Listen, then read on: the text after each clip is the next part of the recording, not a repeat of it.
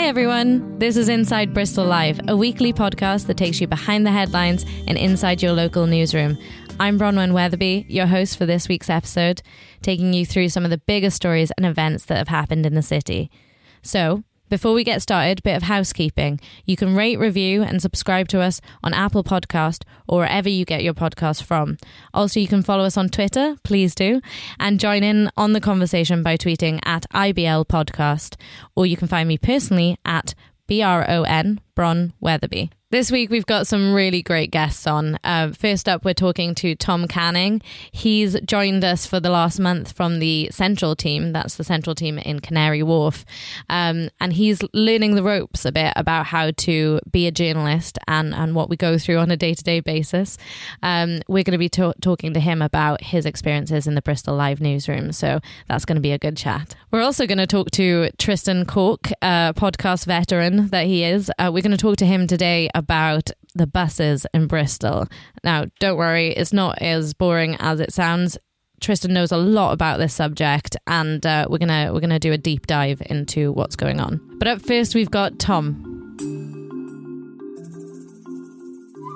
Hello. Hi. I meant to say hi. Oh, first. Sorry. How are you doing, Tom? I'm very well, thank you. How are you? I'm very good. Yeah, so we're here to talk about your foray into the world of journalism today.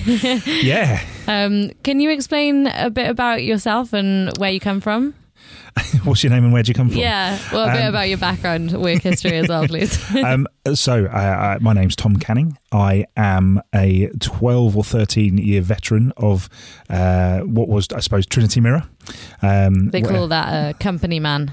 Yeah, I think also institutionalised, I think as well. No hope on the outside world. I've done pretty much everything. I started straight out of university working in working on that internet as a guy that uploaded stories on a Friday to the internet straight out of university, which felt like a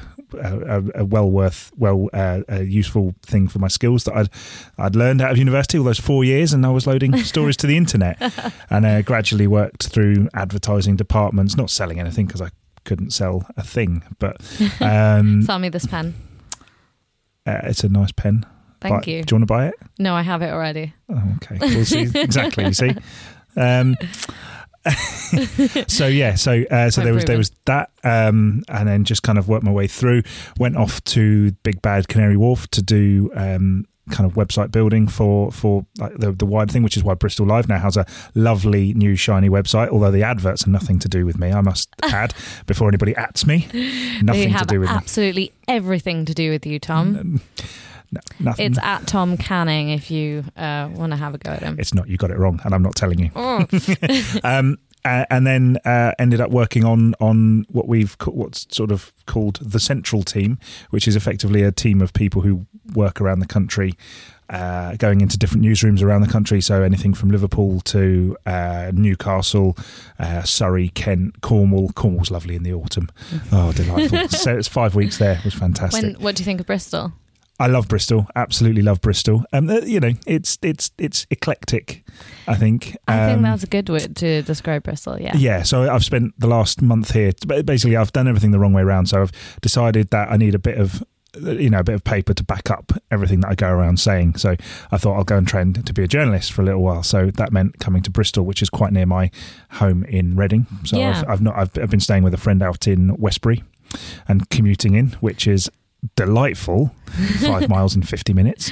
So is that what got you interested in sort of getting a feel of the newsroom, basically? Because you've been in newsrooms, like you said. Yes, a lot. I think ultimately it helps to have an understanding. If you're going to go around telling people what you think they should be doing, it helps to have a bit of empathy with what that actually means. So go and knock on some doors. If I said to you, go and knock on some doors and find out what's going on, I have no idea. Like you come back and you say, oh, no one was in, and I'll turn around and go, well, you should have just knocked on some more doors, come on, keep going. I have no understanding that there might not be people there, or people don't want to talk, or the kind of, you know, mental, emotional things you have to go through to actually walk up to a strange person's house and ask them what happened or why, you know, some tragedy has happened in their lives. So yeah. I think being able to do this and having now done it myself, I know exactly what it's like, and you can have a little bit of empathy with people you may be asking to do these things, yeah. which I think is important. Well, let's go there, because so it's a month that you're having yes. in Bristol Live yes. Newsroom. Quite early on, I remember you were sort of sent out to do some door knocking. Yes. I remember you were sat opposite me, so I saw the worried look on your face. Yeah. It was, the other thing was, of course, it was my birthday that day as well. Of course it yeah. was. So I walked in and Beth came up to me and I've got something for you to do today. Oh, okay, right. You know, I've got cakes. Yeah, it's a birthday surprise. Yeah. So tell me about that. What do you remember what you were doing?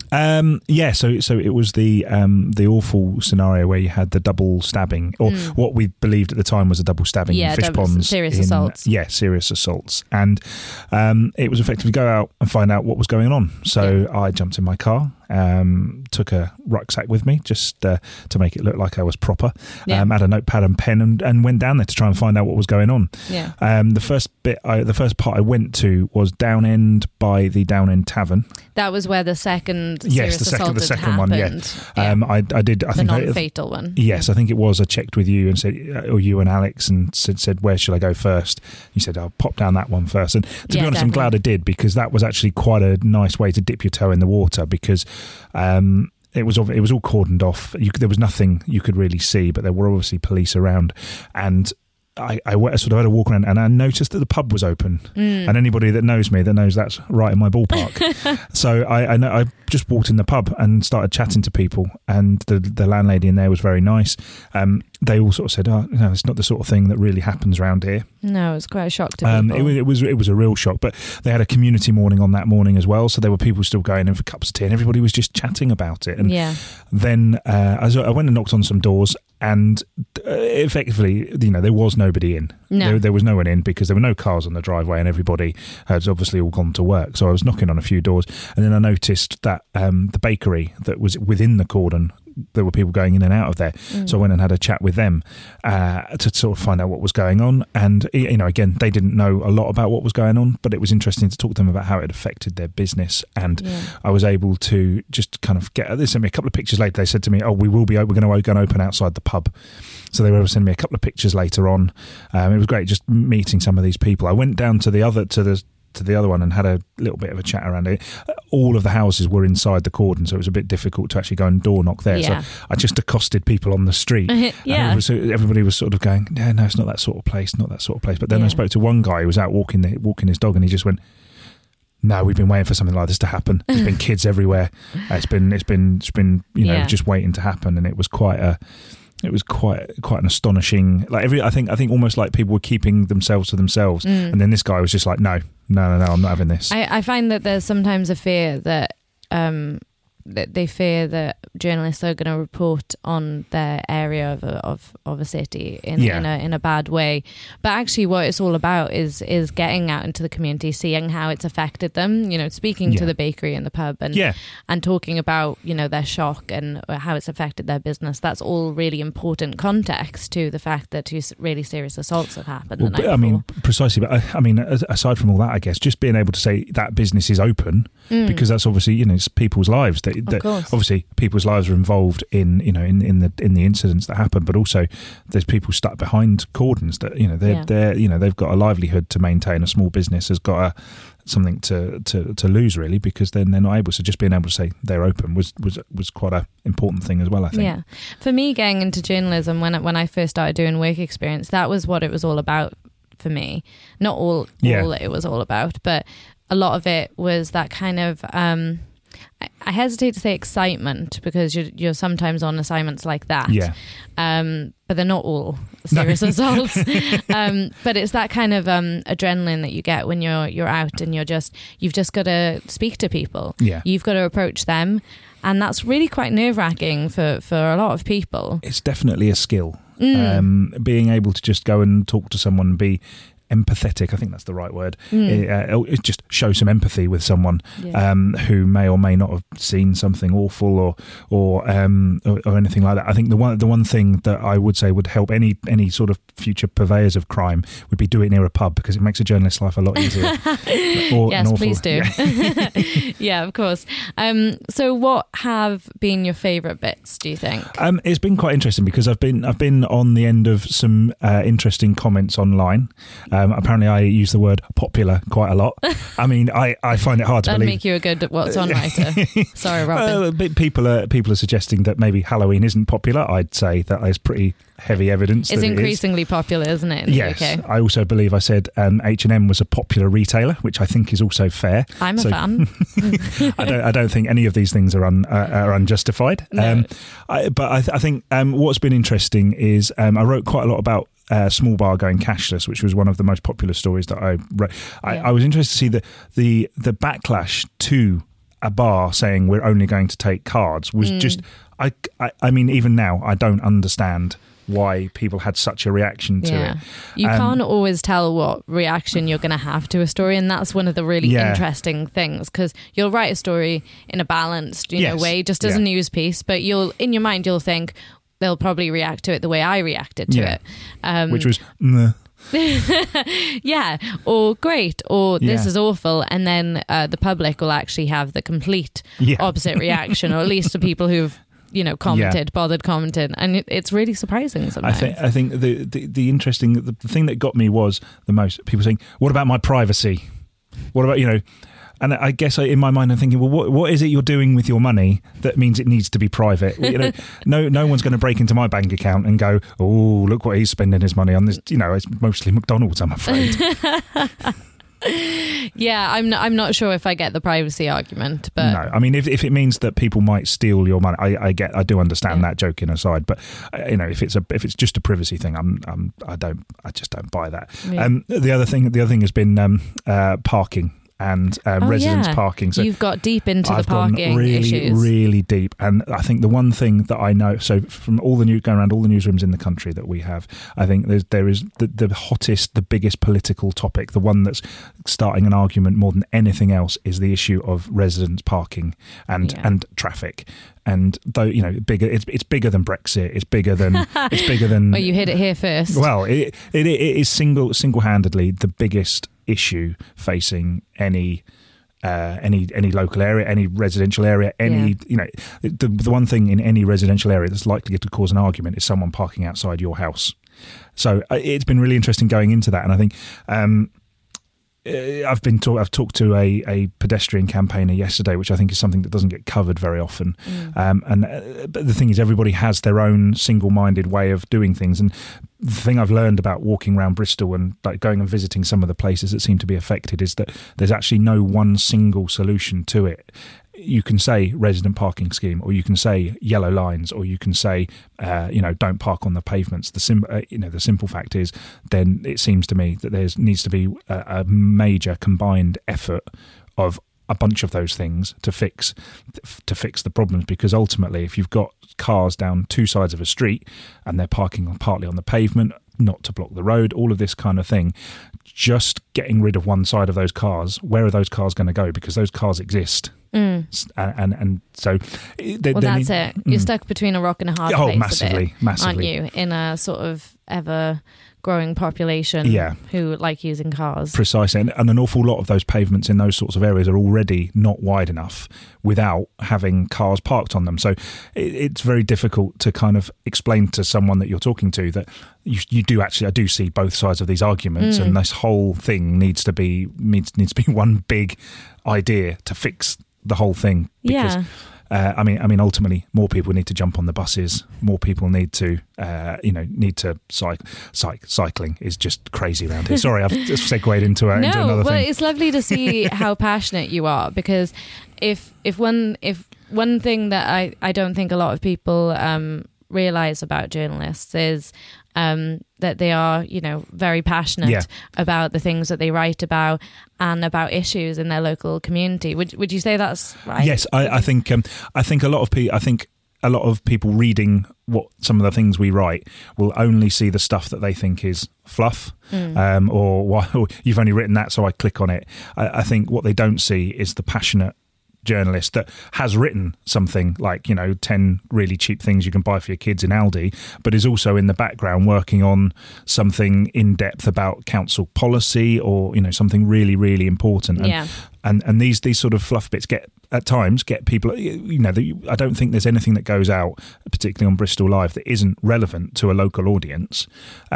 Whether people agree with that or not, that's entirely up to them. Well, at the end of the day, people click on those stories and they like reading them. So we do them alongside the other serious. And often that stuff is a gateway to some of the more serious stuff that we do, and actually getting people to recognise what Bristol Live is actually trying to do, which is actually, I think, and most of the newsrooms I go to is actually trying to make the area a better place. Yeah. Which is, but as you say, I agree. I think people don't realise how passionate journalists are about what it is they do, what it is they write about. You know, we have journalists that are incredibly passionate about local politics. We have Jeff who is incredibly, I'm not sure if passionate's the right word, but 15 years under his belt of court reporting. Yeah, you know, these are people who know their stuff. Yeah. And I think that's incredibly impressive, and I don't think people always quite realise that. I think sometimes they just think we just get stuff off Twitter. A quick last question then. As Chris is telling us to wrap up there. Stop talking. I could go on for hours. Me too. What is the thing that's most surprised you about coming into this newsroom, about being a journalist? I think it's probably the one thing that happens in this newsroom is you guys pitch stories. Which I think, and it could have changed quite a lot now. But in my recent visits elsewhere, there's not many other newsrooms that actually get their teams together to pitch to the news editor. So you guys are actually out there finding stories yourselves, which I think is quite. It was an alien concept when I came here last February for the first time. And I just think it's absolutely amazing that you've got people that are so embedded in certain communities and certain areas and certain groups and have things that they really enjoy and things that they're passionate about. And the fact that they're able to go and pitch stories themselves and they're not relying on I guess if I would say one thing to anybody listening to this, they really don't rely on Twitter and Facebook. They're massive tools to be able to get information and stuff. But, you know, these journalists are serious quality and they are really, really passionate about what they do. Oh, well, thanks, Tom. That's been lovely having you in the newsroom for the last month. So you'll be sorely missed when you go. Thanks. Well, it's only 2 more days. So. And then a party. It was really great to speak to Tom there. Really nice to hear what he had to say about the newsroom. Hope it hasn't put anyone off being a journalist. Maybe it's made you excited about the prospect of becoming a reporter. But it's certainly been nice to have him here. So next we're going to talk to Tristan Cork about why the buses haven't been fair recently. Anyone? Okay, here's Tristan. Hi, Tristan. Hello. Back again? Yes. On the right side of the desk this time, not on the other side of the desk. The other side of the desk, not hosting, thankfully. This is your role as a reporter, not a podcast host. Indeed. Yes, hello. Wonderful. And you're here to talk to us today a bit about buses. E-buses. Oh, there's so much going on with this in Bristol at the moment. Can you give us a rundown? Okay, so bit of background, Bristol has buses. I think, bear with us, it's a Thursday morning. Yeah, I think about a third of the people in Bristol get to work on the bus. Something like that. The statistic goes up and down depending on the season, because in the winter more people go on the bus than perhaps would walk or cycle. So it's obviously an important part of the transport public transport in the city and the way people get around.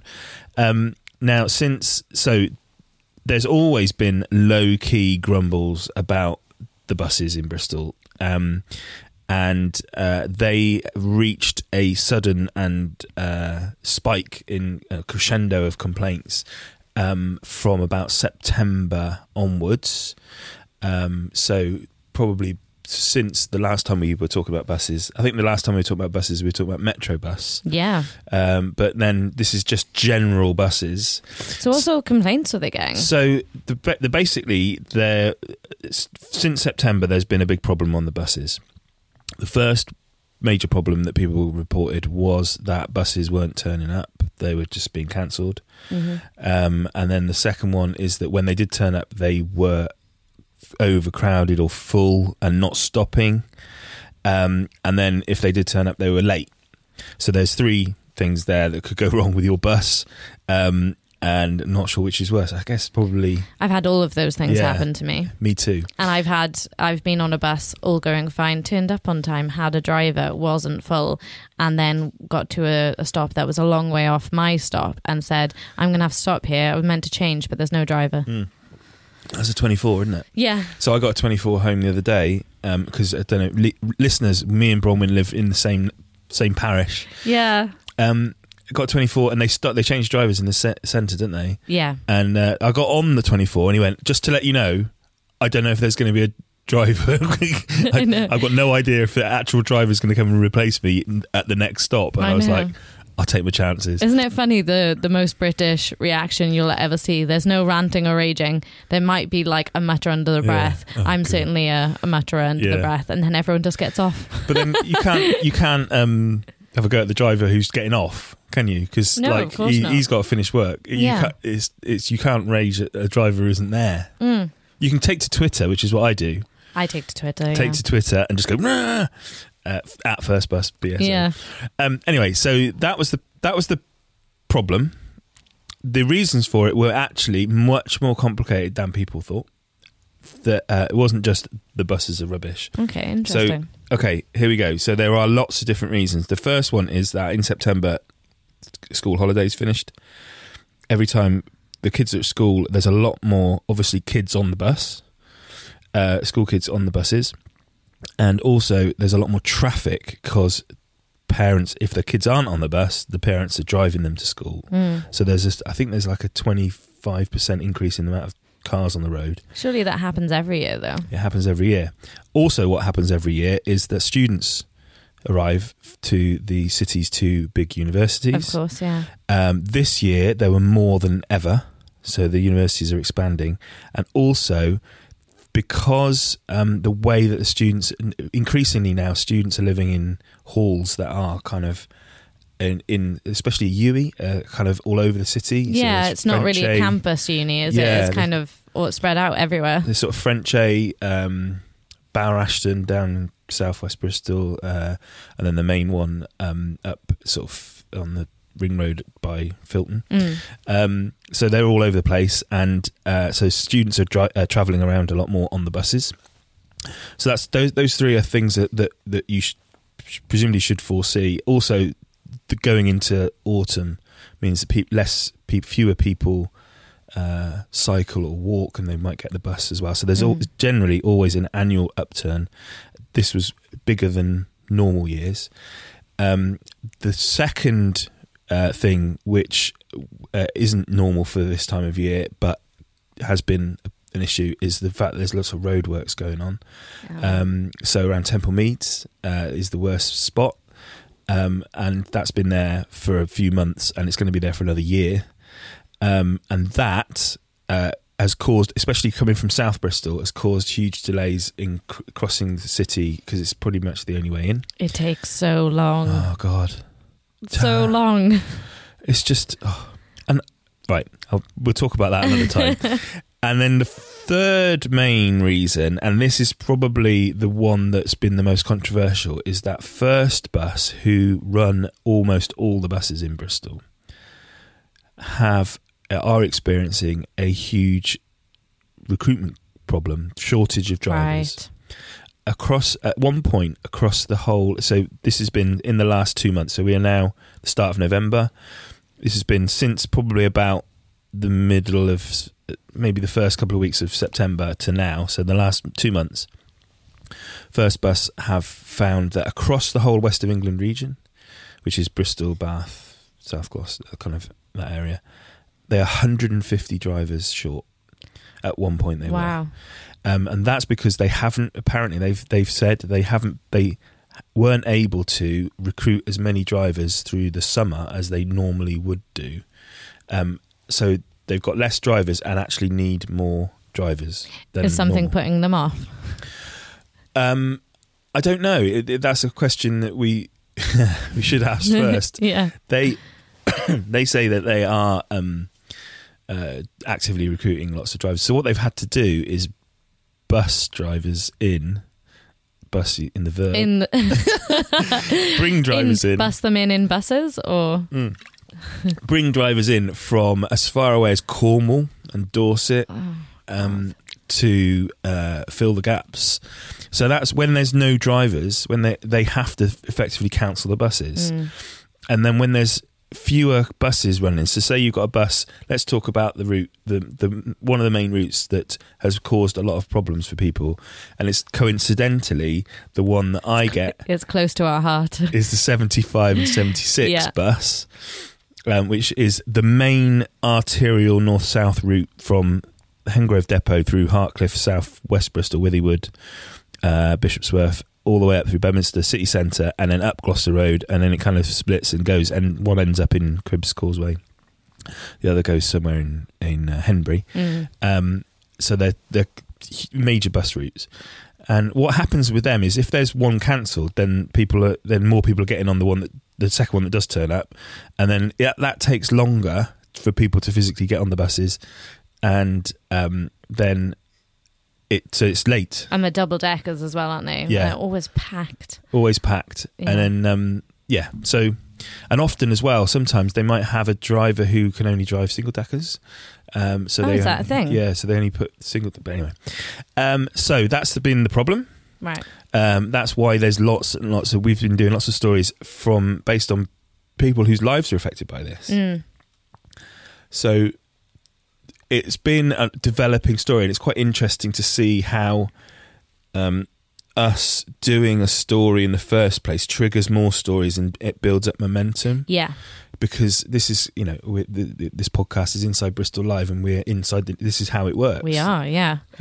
What happens is we do stories about people complaining about the buses. We get more people complaining about the buses, and they sort of, it's almost like a competition of who's got the worst bus route. Yeah. To the point where then a lady who's a mum of a little baby, she lives in Brislington, her baby goes to nursery in Clifton. I think she must work up there as well. So she has to... essentially cross the city. Now it's not, that's only one bus, it's the number one bus goes from her street to where she's got to go. Okay. But it never turns up. It's she's waiting there 45 minutes. She had to breastfeed her child, her infant sat on the curb waiting for a bus that didn't turn up. That kind of thing. So she felt so strongly about it that she basically, while she was on the bus with her infant child screaming because she hadn't had a tea or whatever, she just instantly set up a Facebook event without really thinking it through, protest about the buses, College Green, and picked a date at random, and it instantly took off. Yeah, I was going to say hundreds of people within about. So I think we picked it up on about within 24 hours, because I think someone invited me quite soon. There must be someone sitting around looking at Facebook events in Bristol that say the word protest. And they go, Tristan Cork will go to that. Invite. Yeah. So I saw it within 24 hours. I think I probably saw it the next morning, and she did it in the afternoon. But and I kind of looked at it and thought, and then within the next day after that, it had hundreds of people. Wow. Saying they were going to go to it. And so we did a story about her. We talked to her. She's since been on the radio, the telly, in other publications after she spoke to us. Mm-hmm. We got there first. Indeed. It's not all about that, but it's a bit about that. It's worth pointing out that. Yeah. So she's been, I think she's done national media as well, I think. Yeah. And what she's calling for, and what's quite good about what she's doing is she's actually just not doing a protest, aren't the buses rubbish, something's got to be done. She's actually working out what could be done. And this leads on to our second third aspect of this story is like the kind of political machinations about it. So First Bus are they run bus services in Bristol. Almost all of them are commercially run, so they just turn up and take their money from the passengers. Yeah, quite not as many people kind of assume that the council pays First Bus to put a bus there, but that's not the case in most cases. There are routes, and especially in the evenings where it's like a public, First Bus wouldn't run it otherwise, and the council subsidise that thing to ensure that there's still communities with buses. Yeah, because they're not actually making that much money. No. It's not commercially viable, they're doing it. Yeah, so say for instance there's a bus from, I don't know, let's say Knowle West through Knowle to the city centre. Now on a Sunday evening, fewer people might be on that bus to make it worthwhile, so the council might subsidise it so that it still runs outside of rush hour, basically. So the council don't have that much control over the buses in terms of First Bus and the services they do, and also how good they are, whether they turn up and that kind of thing. So what she is calling for, she's actually looked into this quite in depth. The council can do something, and also the West of England Combined Authority Metro Mayor chap, Tim Bowles. Is that... Oh, okay. Is that like Weka? Yeah, Weka. Weka can.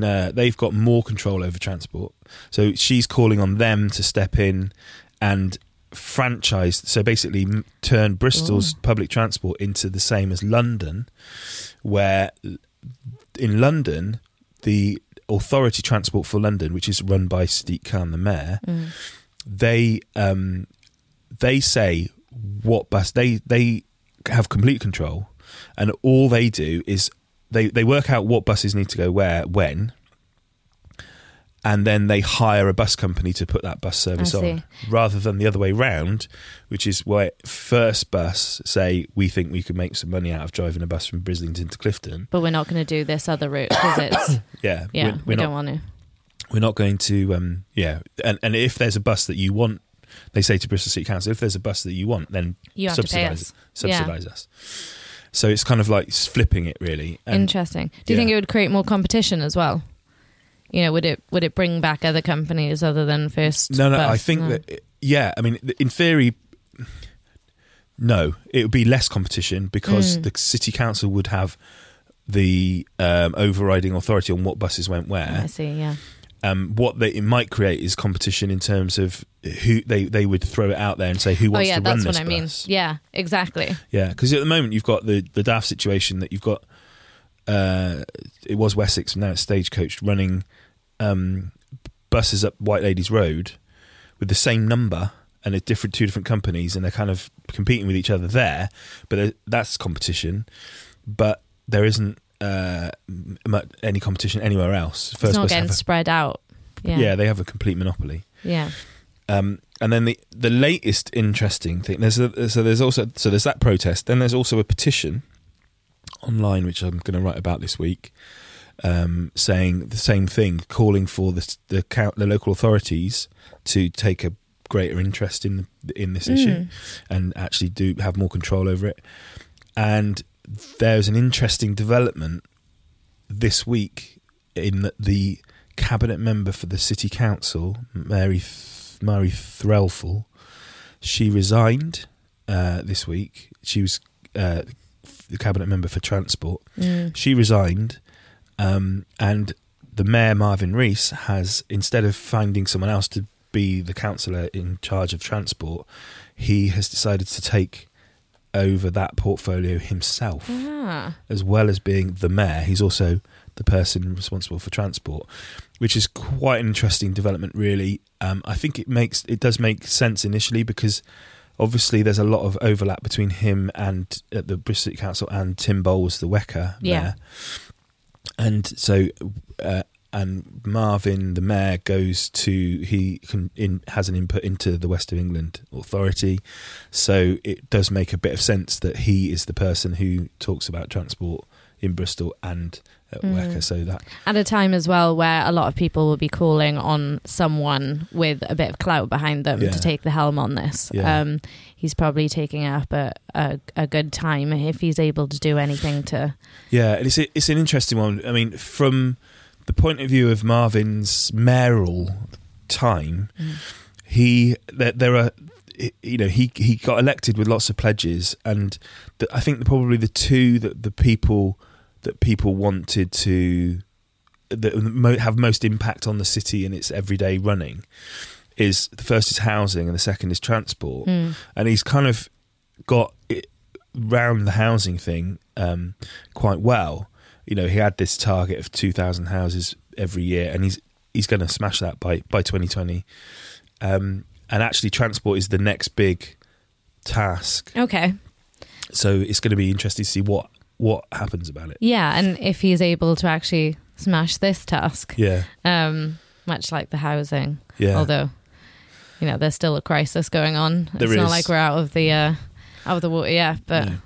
And it's just fascinating to see how, you know, in terms of what we report on as news. We would probably get people complain about buses not turning up every day, and actually so much that it's not news anymore. Yeah, you often get people being like, "Why aren't you reporting this?" Yeah, and you're like, "Well, you know, that's been." But when you get, it's obviously there is a problem here, and our stories have prompted First Bus to be a lot more. What's the word? They've been a lot more kind of open. And, we want to work. This is what's going on. Yeah. These are the problems. Yeah. We want to work to solve them. But sort of being truthful in it. Like a lot of the time when, you know, like you said, you angrily ask them on Twitter why for the second time that morning a bus has driven past you. You don't tend to get much back. If you do get anything back, it's we're really sorry for your inconvenience today. Yeah. And it's a frustration that builds in you. And it's obviously been building in hundreds, probably thousands of people who use public transport across Bristol. And like you said, it's come to a head now where people have gone, enough is enough, something's got to be done. And it is good that First Bus have responded way they have. Yeah, because in the past, when it's been kind of low level, First Bus are like, nah, it's fine. But now they're media people, and James Freeman, the managing director of First Bus in this region, have been a lot more high profile, a lot more vocal about, yes, this is the situation. It's not just us, it's the traffic, it's the congestion, it's the extra demand, but we have our own problems, and these are our own problems. I admire their response. I think it's got to be seen to be followed through with action now. Yeah. You know, some actual change is going to have to happen, which might actually be a bit uncomfortable for their company, for the council. It's not going to change otherwise. But it's fascinating stuff. But one thing I would like to say is, please keep telling us. Yeah, definitely keep telling us about buses. It's important because after crescendos like this, often you'll find that it'll peter out because people will think, "Oh well, it's being dealt with." You know, we've had our voices heard. Unfortunately, change like that takes an awful long time, and it needs us to keep doing stories about it. Yeah. To keep the profile of this issue up. So yeah, like Tristan said, definitely carry on, get in touch with us, and we will continue to write about it. Thank you, Tristan. Cool, thank you. Keep writing about the buses. Will do. Thanks, Tristan. I hope you'll agree with me that was a really fascinating insight into what's going on with the buses in Bristol. It'll be really interesting to see over the next few months whether the protests and the petition do make a difference and whether any changes are implemented. So we'll keep you up to date with that. Just head to our website at Bristol Live. Okay, thanks everyone for listening. That's all we have for this week. Remember, you can rate, review and subscribe to us on Apple Podcasts or wherever you get your podcast from. Also, please follow us on Twitter. You can join the conversation by tweeting at IBL Podcast, or you can find me personally at Bronwyn Weatherby, particularly if you want something discussed on the podcast next week or the week after that we haven't talked about yet. Please get in touch. Again, thanks for listening. Bye.